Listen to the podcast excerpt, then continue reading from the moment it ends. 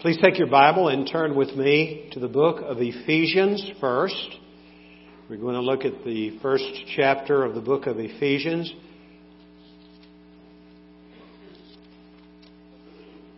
Which has something in it that relates to what I'm teaching on today. And then we're going to look at the primary verse of Scripture for the morning message. Ephesians chapter 1 beginning with verse 3. Blessed be the God and Father of our Lord Jesus Christ, who has blessed us with every spiritual blessing in the heavenly places in Christ, just as He chose us in Him before the foundation of the world, that we would be holy and blameless before Him. In love, He predestined us to adoption as sons through Jesus Christ to Himself according to the kind intention of His will, to the praise of the glory of His grace, which He freely bestowed on us in the Beloved. Now, if you'll turn to chapter 2, we're going to look at verses 4 and 5 of chapter 2 of Ephesians. But God, being rich in mercy because of His great love with which He loved us, even when we were dead in our transgressions, made us alive together with Christ. By grace you have been saved. And now lastly, if you'll turn to the book of 1 Peter, 2 Peter actually, chapter 3, we're going to look at the last verse in the book of 2 Peter.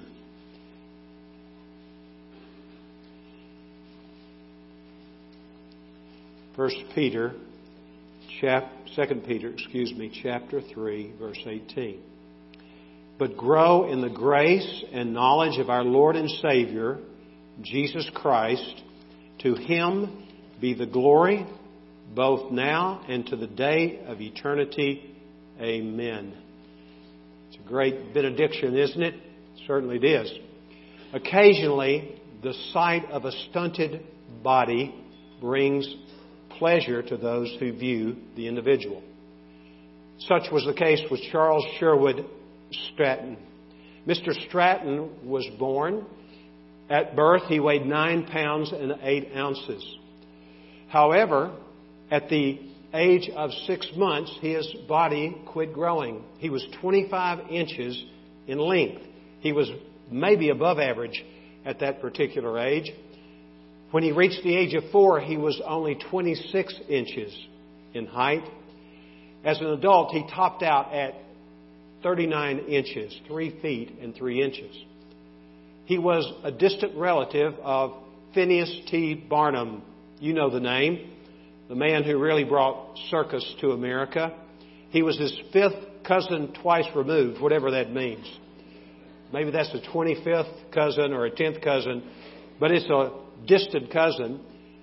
Mr. Stratton's parents deceased when he was still a minor, and he was adopted actually by P.T. Barnum. He was a young man whom Barnum taught to sing, to dance.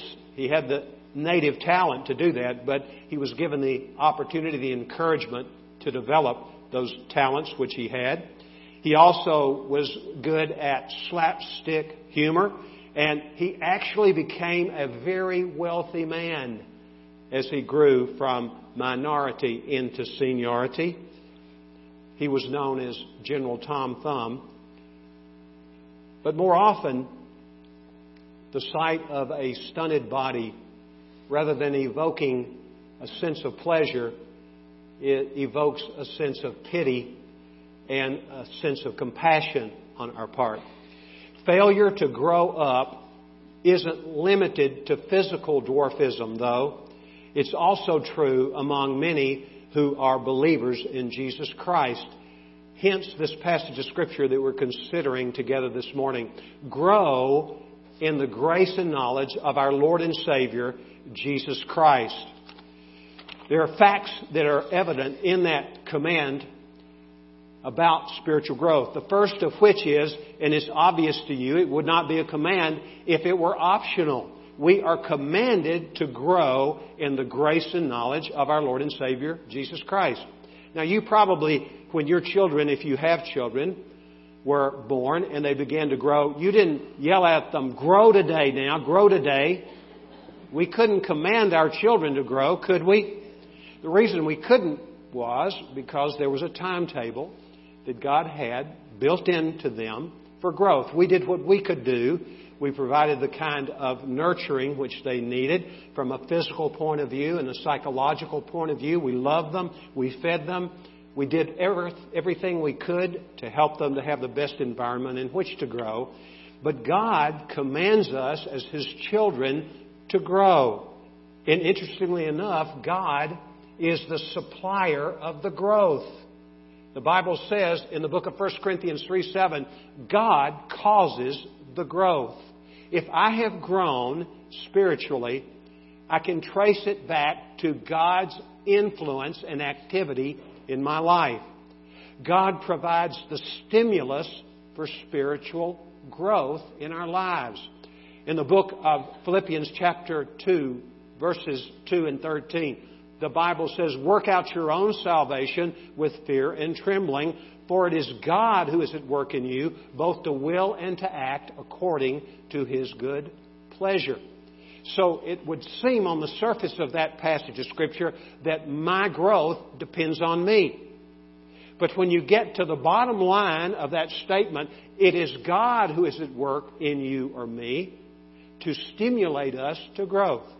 I'll come back to that a little later in the message, but hold that thought in your mind. Spiritual growth is not optional. It is commanded. Here's another thing that the text teaches us. Spiritual growth is to be ongoing.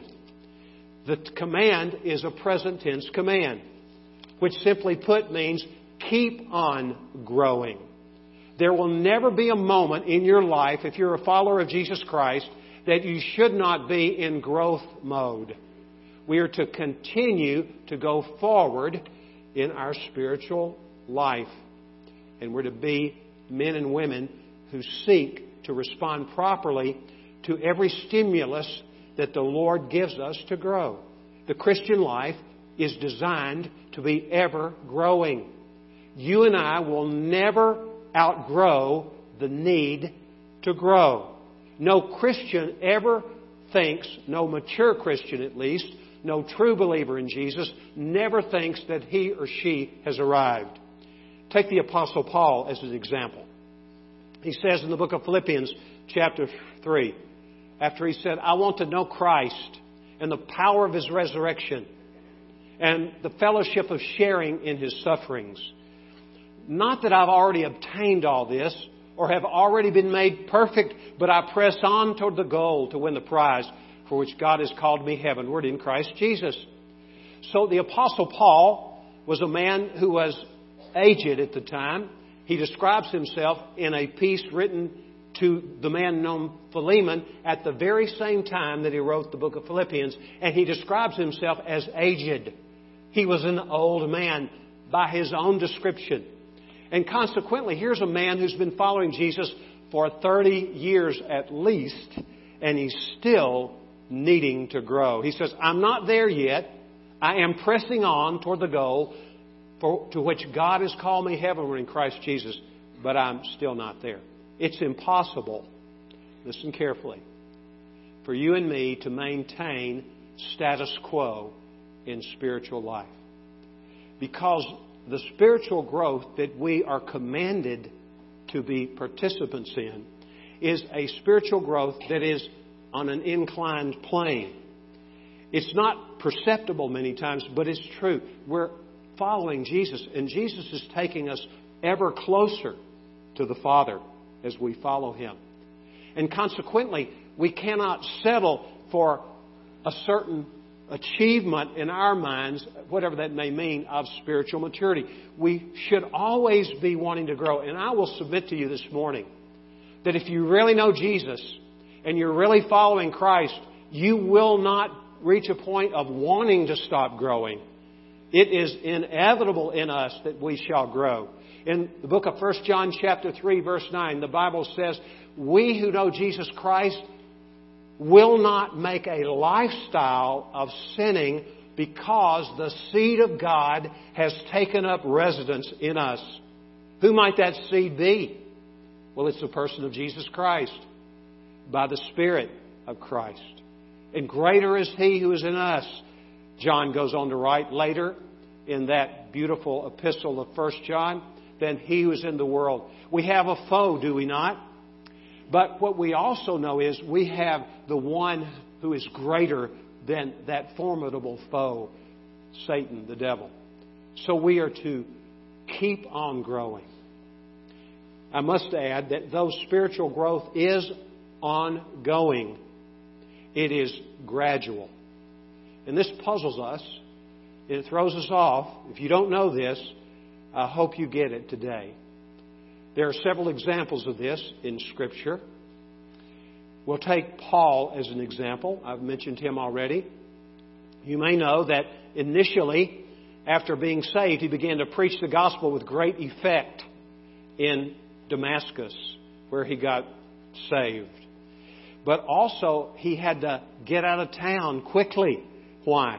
Because the Jewish community there was hostile toward him. Now remember, he was coming to Damascus with a letter in his hand from the rulers of the Jewish nation, the Sanhedrin, with orders to arrest and, if need be, physically harm people who are of Jewish descent who had seen Jesus as the Messiah and converted to Jesus.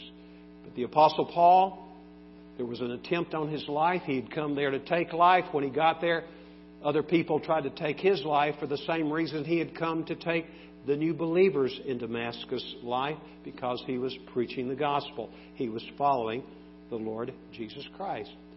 He made his way after the escape to Jerusalem. You may know that. In the book of Galatians tells us he spent about half a month there. He consulted with Peter. He talked to James. He talked to the leaders of the church in Jerusalem. Then he left for three years. He evidently was alone, basically, in what is known as Arabia. It probably would be the Sinai Peninsula area, but that was considered to be Arabia. He was alone there. One wonders what he did in those three years. Well, here's what I think God was doing which is more important than what you and I do in our following Christ, in our ongoing growth. God did what He commonly does in the life of a believer who is following Jesus and who is growing. There comes a moment when God sets the person aside after that person having a powerful testimony. And didn't Paul have a powerful testimony? He had a stark change from what he was before and what he became. But he set him apart in order to strip him of self reliance. There was the need in his life for self reliance to die down. And we know this was not something that ended at that point. After the three years, he began to circulate and began to do the work of God. Barnabas went and brought him down to Antioch, and he and Barnabas formed a missionary team, the first missionary team. But there were later occasions when he was in his own way set apart again.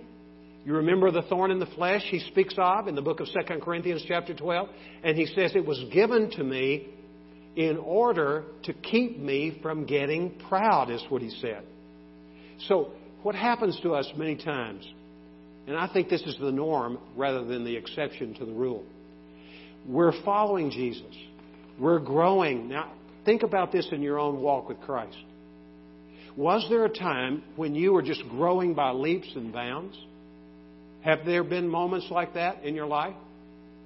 And then all of a sudden, almost abruptly, it seemed that you were not growing anymore. And it bothered you a lot because you enjoyed the joy of seeing the fruit that was borne by the Lord through your life.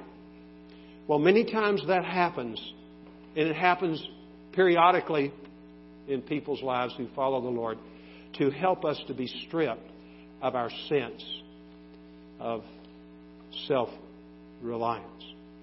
God's way is not the hurry way. God is not in a hurry. He does things gradually in our growth. Listen to what St. Vincent de Paul said about the idea of our growth being gradual. In this world, things that are naturally destined to endure for a long time are the slowest in reaching maturity. We are destined to last a long time, aren't we? Eternity, for a fact. And we are to grow gradually. Our growth is to be ongoing. But don't be surprised if it's gradual. If we were to take the time, and we don't have the time, I'm just going to mention two or three names. George Mueller is a name many of you know as the great man of faith from Great Britain. Also, Hudson Taylor, the great missionary to China, who was used by God to open a new era of evangelical impact on that great nation of China. And Amy Carmichael, Carmichael, another great missionary soul to India, where from her sick bed administered uh, an orphanage for young girls who had been left to be prostitutes. And she would get these children and bring them in and give them a place where they could be loved and they could meet Jesus Christ. D.L. Moody, the great evangelist of the 19th century. Four examples of people. It took them, when you study their lives carefully, it took 15 years after they had been involved in Christian work before they understood what we're talking about today. That the growth of a believer in Jesus Christ is an inevitable, inevitability, but it's something that is slow, gradual, many times.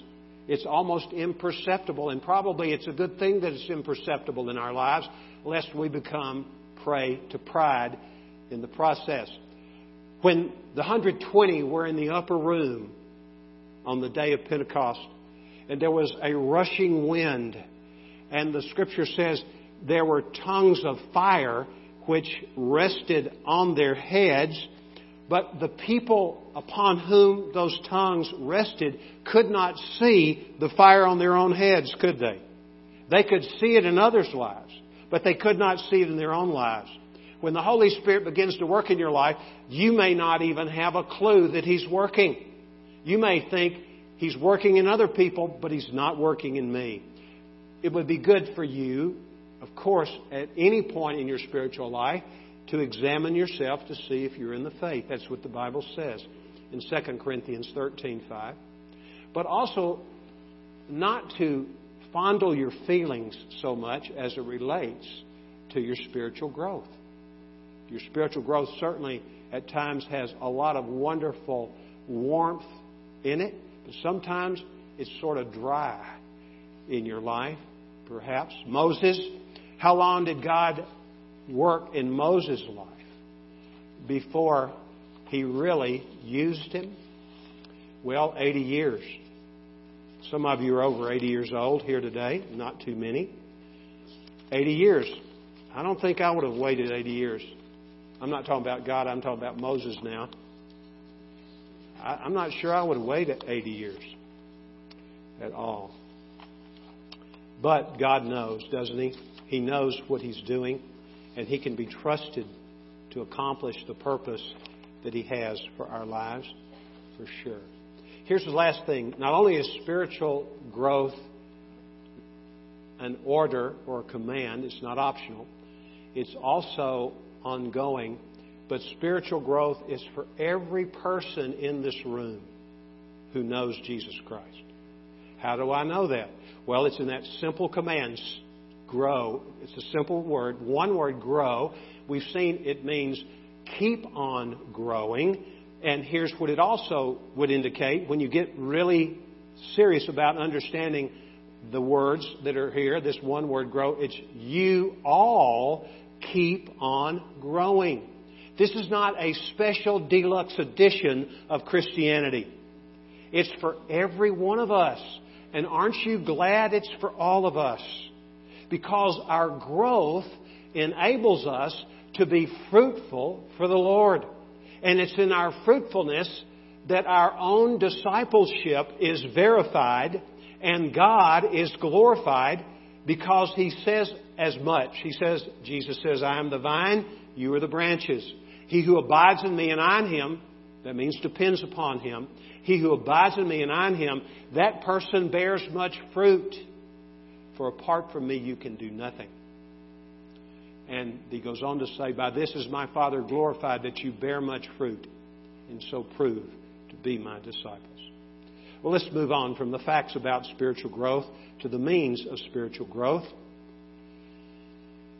The first means is found in this passage of Scripture grow in what? The grace of our Lord and Savior, Jesus Christ. Now let's ask the question what is grace? There are all kinds of suggestions that have been made, and I like many of them. One I like is God enriching us. And it's reflected in the acronym GRACE. G R A C A. God's riches at Christ's expense. That's a good definition. There are many good definitions, but let's see how this grace impacts us in order to really understand what it is. Grace is God's enlivening sinners.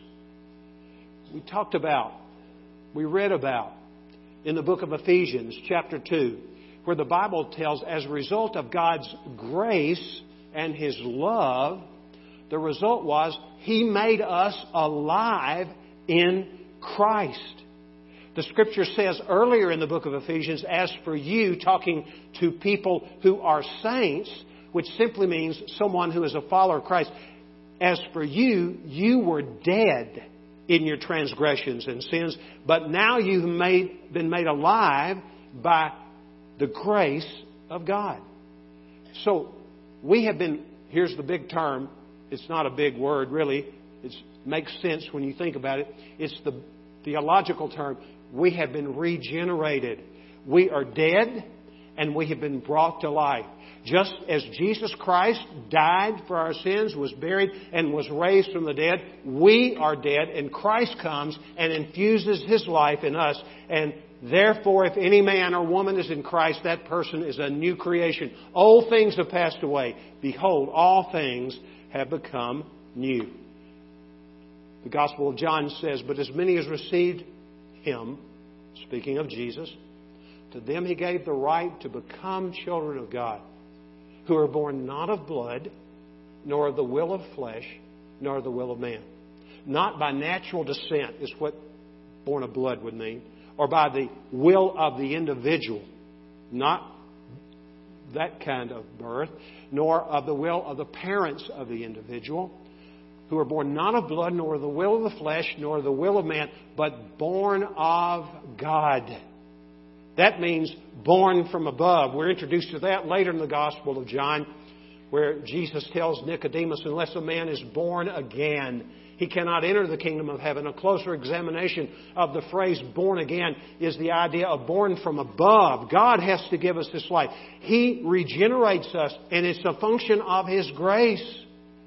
It takes the grace of God enlivening us. To borrow a term that is used in theological circles that will mean perhaps very little to you. It's the idea of a monergistic activity. It's God doing it all. He regenerates us. But then grace, we normally associate grace with that particular matter. But sanctification is important.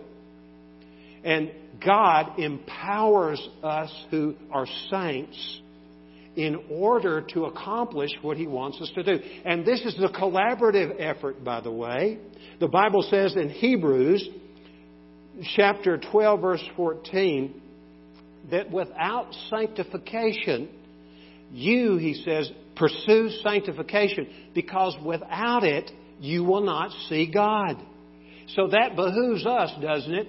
that would be a stimulus for us to want to pursue sanctification. Now, what is sanctification? Literally, it means to be set apart. And practically, this is what sanctification is it's spiritual growth, becoming more like the Lord Jesus Christ. Are you growing? Am I growing? I have to respond to the stimuli of God. Going back to what we looked at briefly from Philippians 2 12 and 13. Work out your own salvation with fear and trembling, for it is God who is at work in you, both to will and act according to his good purpose. Do you see that's a synergistic kind of relationship? God works in me, and I respond to God. I'd like to read a little piece from a book that came into my possession, and it is the writing of J.I. Packer. This is, listen to what he says about this matter of regeneration and sanctification. He says in regeneration, God implants desires that were not there before. When you came to Christ, did your desires begin to change? Let me ask you. Was it hard to understand? I mean, it was kind of puzzling. You were thinking thoughts you never thought you would think. And you were doing things you never dreamed you would do before. In fact, some in this room would have mocked people who are doing the things you're doing now. And you're reaping what you've sown, by the way, in a good way. It's good to be mocked for the name of Christ. Not that we're looking for someone to martyr us, for sure. But new desires come into your heart. It's evidence that you have been regenerated. Here are some of the things that J.I. Packer suggests desire for God. Has your desire for God increased since you came to know Jesus? And is it still increasing? This is common for those of us who know the Lord and are growing. We can't get enough of the Lord. I had a conversation with a man just two days ago, a brother in Christ, and he was telling me, You know, I have such a hunger for the Word of God. And he was not trying to impress me. He and I have known each other for probably 24 years. He was not trying to impress me. We're honest with each other. We share our struggles in the Lord with each other. But it was true of him. Here he is. He's been a believer for probably 40 years now. And he's hungrier now, maybe, than he's ever been before in his life. His desire for God, for holiness, for the glorifying of God's name in this world. A desire to pray. Do you have a desire to pray? To worship to love, to serve, to honor, and please God. Desire to show love and bring benefit to other people. In sanctification, listen to this, the Holy Spirit, and He is the sanctifier, by the way, according to 1 Peter chapter 1, verses 1 and 2. The Holy Spirit works in you to will and to act according to God's purpose. And what He does prompts you to work out your salvation. Wow, I love this. I'm, I'm pretty excited about this. I'm glad the Lord led me to teach on this today. I needed a refresher course on this. This happens for pastors and teachers many times. The thing that we need most is what God gives us when we're teaching people who are part of the flock of God. And it's a beautiful byproduct of that, being a teacher of the Bible, how it impacts our lives. So, grace is God enriching us God enlivening sinners, regenerating them, God empowering saints. The Bible second, says in 2 Timothy 2 1, You then, my son, be strong in the grace that is in Christ Jesus. It gives us power for the journey because the journey is a journey that's pockmarked by suffering. Remember what Paul wanted near the end of his life when he was an aged man. I want to know Christ. Did he not know Jesus before then? He'd been walking with Christ for 30 years. I want to know Christ. And I want to know the fellowship of his sufferings, the power of his resurrection, but the fellowship of his sufferings. If anyone knew what suffering was about at that point in his life, he did. But he wanted to know how to deal with it and to know Christ in your sufferings, which are part of the package of your sanctification, your growth. Without trouble, you will not grow. Did you know that? James 1, 2, and 3 say, Count it all joy, my brothers, when you encounter various trials, knowing that the testing of your faith produces endurance, and let endurance have its perfect result, so that you may be mature, lacking in nothing. I will, nor will you, ever reach a point of spiritual maturity apart from trials in our lives. And God doesn't let them slip through a sieve of protection that He has placed around them. Us, rather, it comes by His command that we would be tried because He knows it's necessary for us to grow.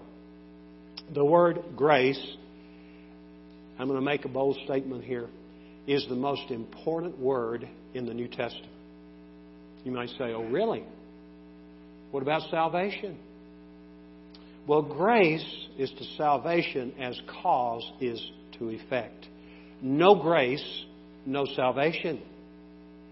By grace you have been saved through faith. How do I get saved? By grace. God describes himself in the book of 1 Peter chapter 5 verse 10 as the God of grace. The Holy Spirit describes himself in Hebrews chapter 10, 29 as the Spirit of grace. Jesus is described by Luke in Acts 15, 11 as the Christ of grace. We read together from John chapter 1, and I'm only going to look at verses 16 and 17, speaking about Jesus. This is what John the Apostle says. John the Apostle says that of his fullness, we have all received, and grace upon grace. Grace is what Christ has given to us to save us. But grace is what Christ has given to us to empower us to live this life. The law was given through Moses, the scripture says, but grace and truth were realized through Jesus Christ. Jesus is full of grace and truth, John 1:14 says. And Jesus is the one who epitomizes, he personifies, he embodies grace. He is the one who is our Lord of grace. The security for the journey is bound up in our grace. Acceptance in Christ. I hope you noted when we read from Ephesians chapter 1, verse 6, one little phrase. All of it's awesome. But one phrase about us. We have been accepted in the beloved. Think about that for a moment. That acceptance is not conditional, it's unconditional acceptance. The grace of God has come to us in the gospel. More importantly, the grace of God has come to us in the person of Jesus Christ. And that grace has resulted in our being accepted in the beloved. When God speaks to the prophet Jeremiah in the 31st chapter and he's describing the new covenant, that would be the New Testament as we know it. That would be the covenant that God made with us through Jesus a new people would be formed. People whose lives are not based upon their performance, but based upon the work of Christ. Now, listen. You have been saved by works, but not yours. Yours will never save you. You have been saved by the work of God through the person of Jesus Christ. The work of Jesus was when He came and He died on the cross for you and for me. And then He was raised from the dead. This labor of incredible love, self sacrifice, so that we could be saved. But here we are, people who have been accepted in the beloved. I wish we had time to go into great detail of this, but let me go on in order to finish the message. In 1 John 4:18, the Bible says, "Perfect love casts out fear." He who does not embrace love, I'm paraphrasing here, he or she who does not embrace the love that is his or her in Christ Jesus. If you don't accept the love that's in Jesus, then you are yet to be perfected in love. You don't understand the magnitude and the comprehensiveness of Jesus' love for you. And God has loved you And He has accepted you in the beloved. Now, let me ask you a question. How much does God the Father love Jesus, His Son? How much? Sort of? 90%? 95%? 100%. Therefore, if you are in Christ, how much are you loved by Christ? 100%. Now, we do know he tells us that those whom I love, I reprove and discipline. Discipline is a function of his love. This does not mean that you and I will not be disciplined when we disobey. And we do disobey. But we need not fear being rejected by the Lord. This is why how frequently Jesus will say things like this. All that the Father gives to me will come to me, and I will never drive them away. And he uses a form in the language of the New Testament that would translate that last phrase of John 6:37 this way. All that the Father gives to me will come to me, and I will not never drive him or her away. I'm not going to throw you away. You're not someone who is disposable as far as Christ is concerned. You are a gift, if you know Jesus, given by the Father to Jesus, who in turn has given you eternal life. And then one other, John 10, 27. But Jesus says, My sheep hear my voice, and I know them, and they follow me, and I give eternal life, and they shall never perish. This is what he literally says. They shall not never perish. You're not going to lose your salvation. Now, that would lead someone to think here, and if you're thinking, you're with me, you're probably already thought this. What would keep me from misbehaving then? I know I can get away with it.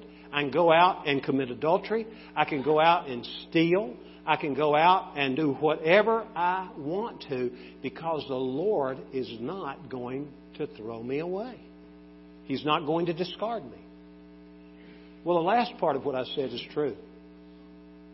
However, what I mentioned earlier, when a man or a woman is in Christ, the desires of that person change. And you don't want to do those things that you did before you came to Christ anymore. And when you do them, you are miserable. I had a conversation last week with another man, and he was telling me about a period in his life after he came to Christ that he was living in the pursuit of his sinful pleasures. And he said, I became so uncomfortable. I became convicted, is the word which he used. And that's a good word. He was convicted of his sin by the Holy Spirit of God. But the Lord loves you if you're in Him, and He's not going to throw you away.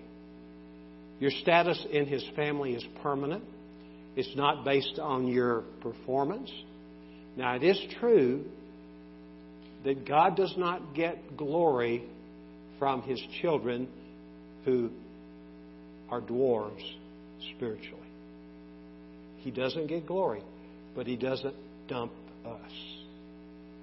But I guarantee you, I've been on both sides of this equation.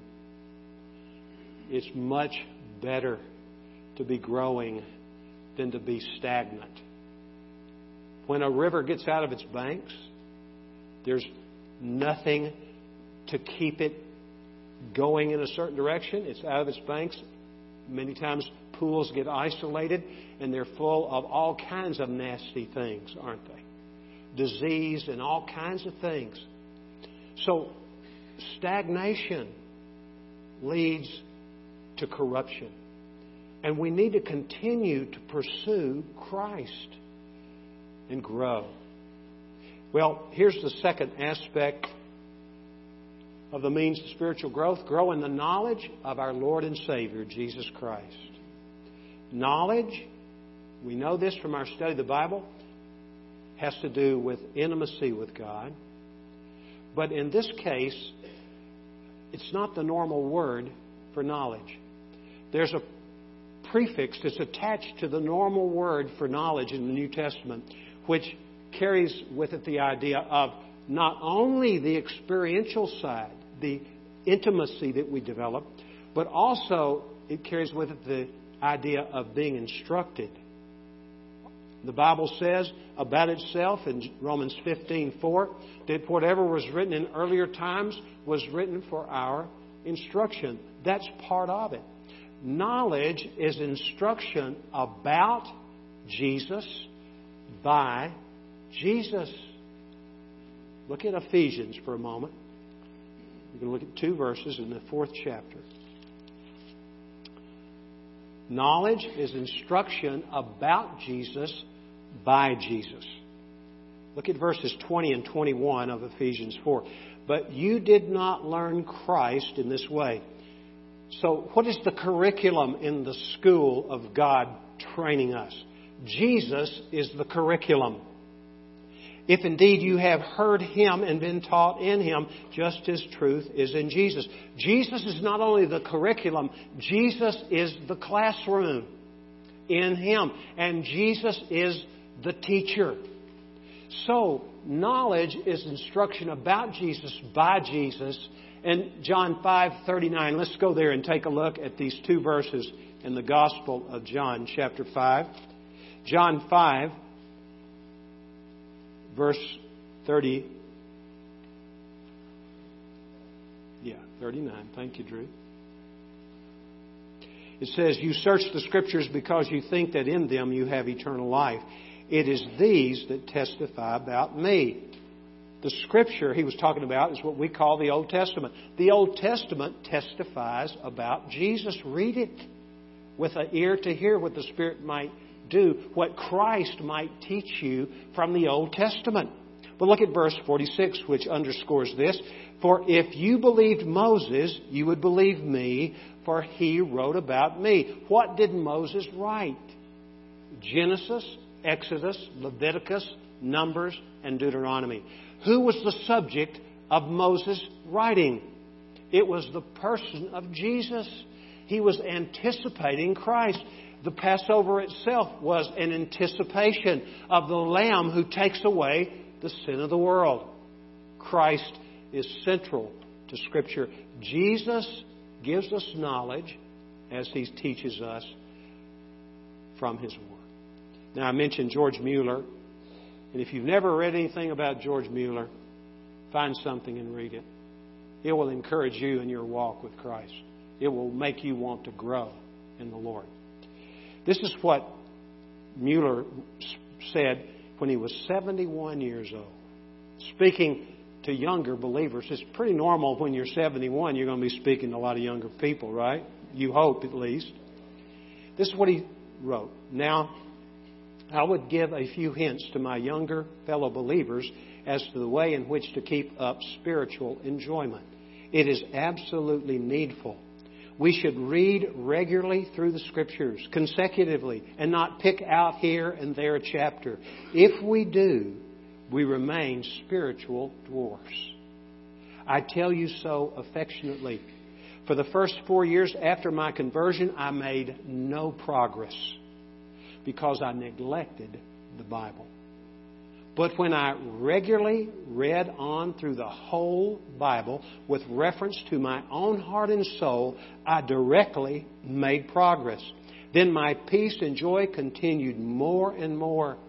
Now I have been doing this for 47 years. I have read through the Bible about a hundred times, and I always find it fresh when I begin again. Why? He was a growing Christian. And the Word of God is living and active and sharper than any two edged sword. Dare you read the Scripture? You'll come alive because the Word of God is alive. You'll make correction where you need to make correction. Jesus will pinpoint attitudes and actions in your life that need to be corrected. And you will respond. If you are a follower of Christ, you will want to read the Word and be in line with everything you learn from the Spirit of God as Jesus teach you. He goes on to say, Thus my peace and joy have increased more and more. He would say, by the way, about his daily time alone with the Lord, he said, For the first hour, I get my soul happy in the Lord. Happy in the Lord. Now, I was happy to find out in Psalm 85 is where he got that. How the Lord makes us happy. Now, we know the Lord didn't save us to be happy, but it's a beautiful byproduct. The joy of the Lord is our strength. Joy comes as we walk with the Lord, and God speaks to us. Now, a little later, I'm going to read one more slight passage from a different writing at the age of 76. Five years have passed. He said, I saw more clearly than ever at the age of 76 that the first great and primary business to which I ought to attend every day was to have my soul happy in the Lord. I saw that the most important thing I had to do was to give myself to the reading of the Word of God and to meditation on it. What is the food of the inner man? Not prayer, but the Word of God. Not the simple reading of the Word of God so that it only passes through our minds just as water runs through a pipe, but considering what we read, pondering over it, and applying it to our hearts. Meditating, that's what he was saying. Meditate on God's Word. How frequently? Day and night. So that you may be careful to do everything written in it. Then you will be prosperous and successful. Let's go into the second thing. Under growing the knowledge of our Lord and Savior Jesus Christ. Knowledge provides the goal of growth, Christ likeness, which honors God. Jesus says to the Father night before he died, He says, I have brought glory to you on the earth by accomplishing the work which you have given me to do. Jesus honored the Father by his life. We also will honor the Father by his life. Because Jesus, according to Colossians chapter 3, verse 3, is our life. How does that work? He lives in us. And when we are taught by Him and we are empowered by Him to live the Christian life, then it will be His working through us. We will be in a synergistic relationship with Christ. It'll be he and you, or He and I. We are yoked together, remembering what Christ said. He said, Come to me, all you who are weary and heavy laden, and you shall find rest for your souls. Take my yoke upon you and learn from me, and you shall find rest for your souls. Here's the last thing regarding growing in the knowledge of our Lord and Savior Jesus Christ. Knowledge protects us from loose living. In Luke 6:46, Jesus says, "Why do you call me Lord, Lord, and do not do what I say?" That haunts me. Because there are times when I don't do what the Lord says. Does it bother you? It bothered David. In the book of Psalms, he says, My sin troubles me. If you can continue in sin, and it not trouble you, you'd better check out whether you really do know the Lord. If you can excuse your sinful behavior, whether it's sin of action or attitude, sin that's confined to your heart or it's expressed outwardly, if you and I can continue peacefully in that kind of behavior, we probably don't have the life of Christ in us. The good news is that the grace of the Lord is revealed in this name that Peter chooses in this command to us keep on growing, all of you, in the grace of our Lord. That speaks of the truth of Jesus. He's full of grace and truth. Submission to the truth of the Word of God. His Word is truth. And our Savior, that speaks of grace. Jesus is full of grace and truth. If we know Jesus, we know Him in both dimensions, and we're as grateful for one as we are the other because of the way in which He works in our lives. The knowledge of Jesus, in the sense of knowing Him as Lord, stops our disobedience. Jesus says, If you love me, you will keep my commandments.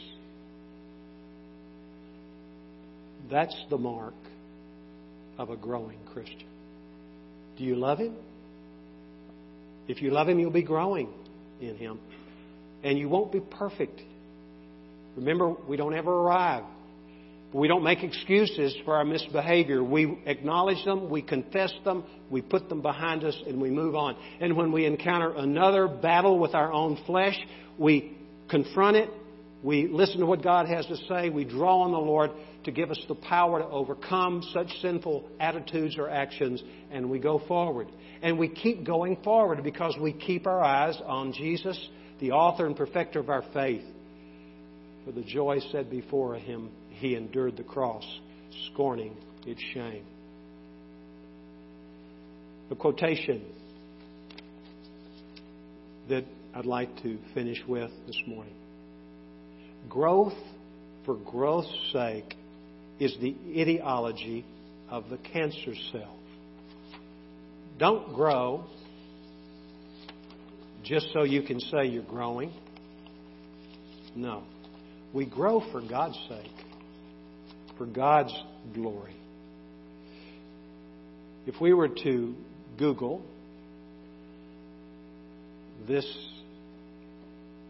matter, properties of living things, I did this, and there were about eight. I'm only going to talk about one. Living things grow. They're growing. You say, even old man like you, Mike, you're growing?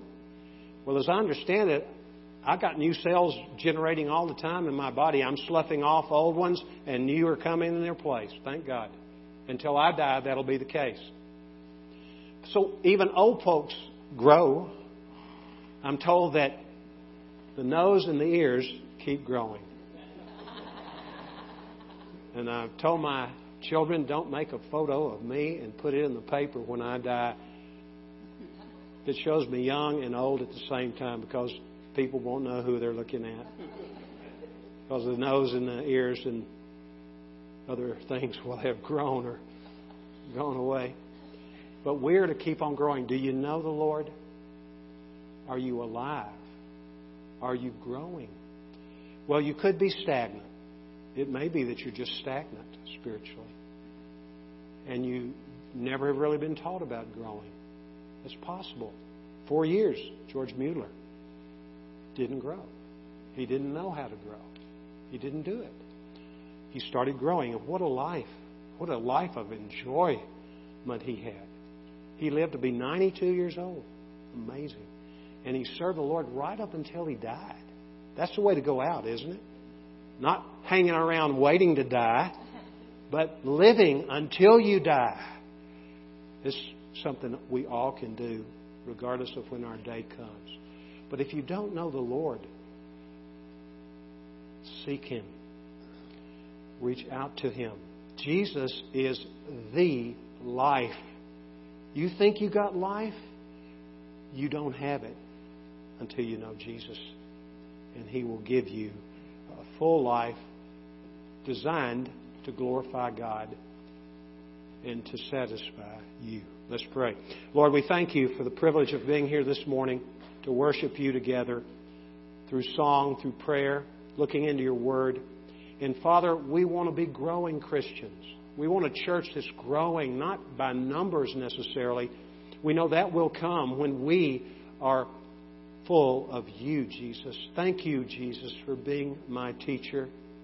Thank you for being my classroom. Thank you for being the subject of our training. We ask this in Jesus' name. Amen. Amen. God bless you.